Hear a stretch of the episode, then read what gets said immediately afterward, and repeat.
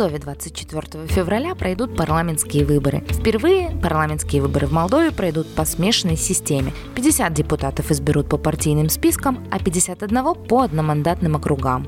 Всего власти сформировали 51 округ. 46 в Молдове, 2 в Приднестровье и 3 за границей. Округ номер 49 – Восточная диаспора, Россия. Округ номер 50 – Западная диаспора, Европа. И округ номер 51 – США и Канада.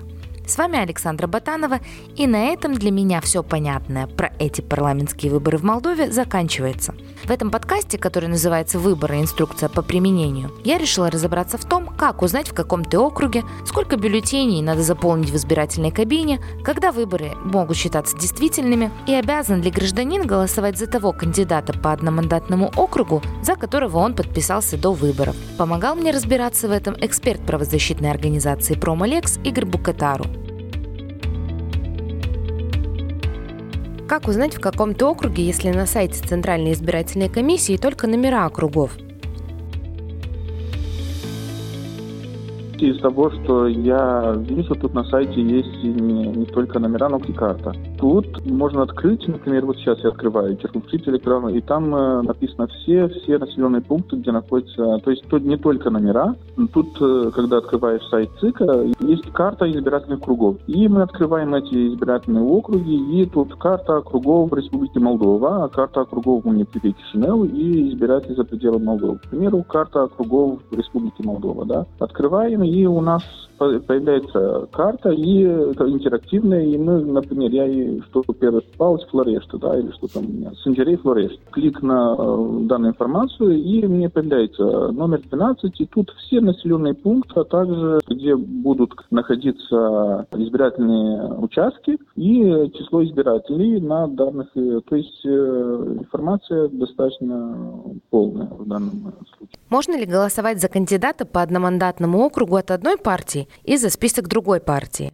Это есть тайна голосования, так что каждый гражданин имеет право голоса, и он может голосовать за кого он хочет. У него будут два бюллетеня, если говорим про выборы. Будут два бюллетеня. Один в, в одном бюллетене будет кандидаты по национальному округу, и там будет название партии, да, партии и блоки, поскольку по национальному округу могут э, выдвигать своих кандидатов только партии и блоки, независимых не будет. И второй бюллетень будет касательно его округа, и там будут кандидаты по данному округу, где будет э, имена, фамилии, но в то же время в скобках будет, не что-то в скобках, но избиратель может узнать это от партии, или он независимый будет написано. Это тайна голосования, и он это как хочет, так и будет голосовать. Может голосовать за одну партию и за другого кандидата, за разные партии, за одну и ту же партию. Это его право. Как голосовать тем, кто живет и работает в стране, которая не попала в список зарубежных округов?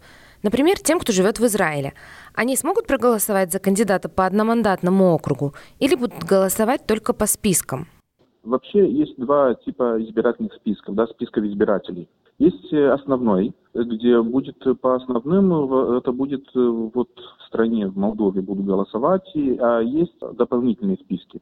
В стране большинство должно голосовать по основным, поскольку все они внесены в основные списки, а остальные голосуют по дополнительным по разным причинам. Может быть, мы это обсудим отдельно. Что касается избирателей за границей, то практически все, кроме служителей дипмиссии, те, которые работают э, в дипломатических миссиях, только они будут введены в основные списки, но все остальные избирателей, которые захотят проголосовать, будут голосовать по дополнительным спискам. И в данном случае, к примеру, если в Израиле нету, то я могу куда угодно из этих трех округов, где мне ближе, где мне хочется, не хочется, я могу проголосовать вне зависимости, на каком участке я захочу, то есть за рубежом. В данном случае главное, что я должен знать, что я буду голосовать по, по дополнительным спискам, и в то же время э, я буду внесен в этот регистр, и я по-любому не смогу проголосовать еще раз. Это главное, чтобы человек чтобы избиратель не смог проголосовать еще раз. Но в каком округе он будет голосовать, там он будет голосовать по национальному списку и по списку кандидатов по данному округу.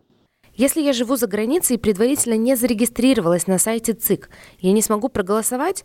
А что делать туристам? Если вы не записались предварительно, то это как бы не имеет никакого значения, поскольку это только критерии, это только для правительства, чтобы оно узнало, где больше и в каких городах, в каких населенных пунктах открывать больше участков. Это как бы для ориентации, для подсчета именно географии открытия участков. Что касается избирателей, то для них как бы не имеет значения, записался он предварительно, не записался, поскольку он будет иметь те же права в данный день выборов. Вот много говорилось, что голосование диаспоры, но в законе не написано про диаспору, в законе так и написано. То есть гражданин, который в данный день будет находиться за пределами государства. Почему он там находится, это уже другой вопрос. Он турист, он там представитель там э, диаспоры, не знаю, он может быть работник миссии и так далее, это уже другой вопрос. Но если ты находишься, если я как гражданин, так получится, что в тот день, день выборов за границей, то я смогу проголосовать на ближайшем для меня участке. Сколько бюллетеней будет у избирателей? День парламентских выборов 24 февраля 2015 года но в то же время парламент э, принял решение, что в этот же день будет проводиться и референдум. Что получается? Для выборов у гражданина будут два бюллетеня. Один, повторюсь, для национального округа, второй для округа одномандатного.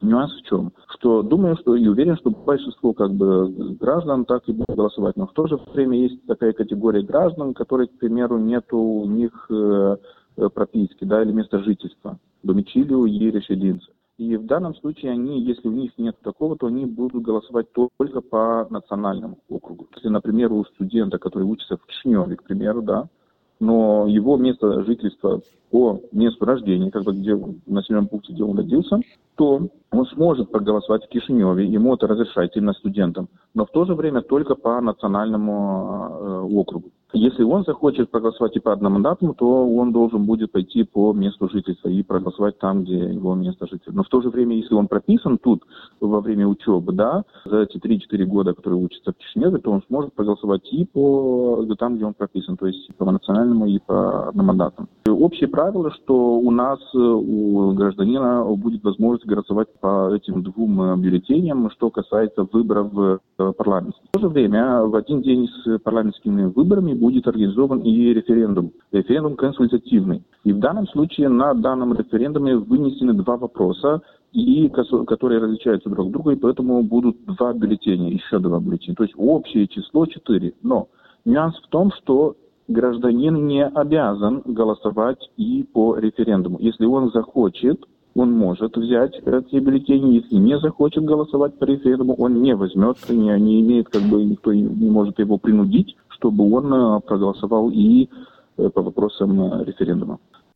Если я не хочу голосовать за кандидата по одномандатному округу, я могу проголосовать только за партийный список?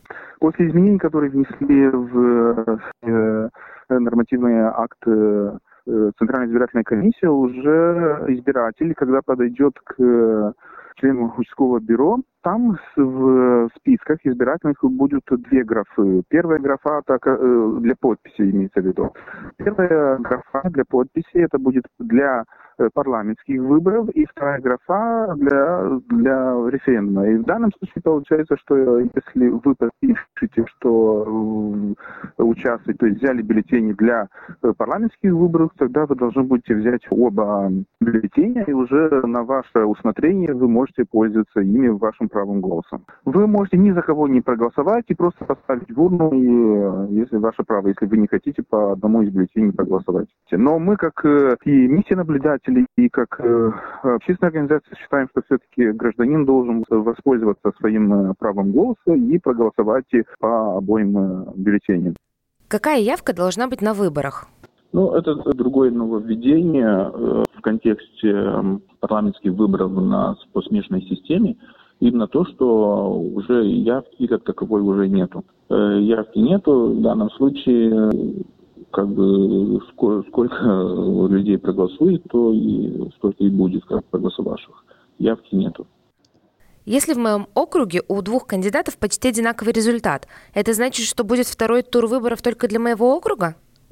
Та смешанная система, которая у нас есть, и те типы выборов по одномандатным округам, которые применяются в Молдове, не предусматривает второго, второго тура выборов.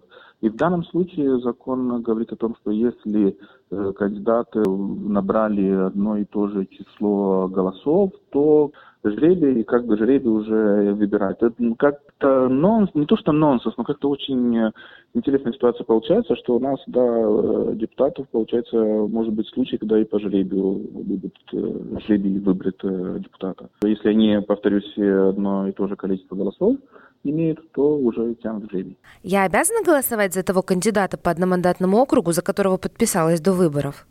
Нет, нет такой прямой обязанности. Повторюсь, это тайное голосование. Гражданин сам для себя решает, за кого будет голосовать в тот день, в день выборов. Тут нюанс другой, что, например, э, по закону не может подписываться больше, чем за одного кандидата, да, и в данном случае уже вычислены такие ситуации, когда один и тот же мог э, подписать за, за большее число. Вы слушали подкаст Newsmaker МД «Выборы. Инструкция по применению», в котором мы отвечали на простые и не очень простые вопросы о выборах – Искать ответы нам помогал эксперт неправительственной организации «Промолекс» Игорь Букатару. С вами была Александра Батанова. Если вам понравился наш подкаст, ставьте лайк и делитесь им в соцсетях. А если у вас есть идеи о том, как сделать наши подкасты лучше, напишите на страничку Newsmaker в социальной сети Facebook.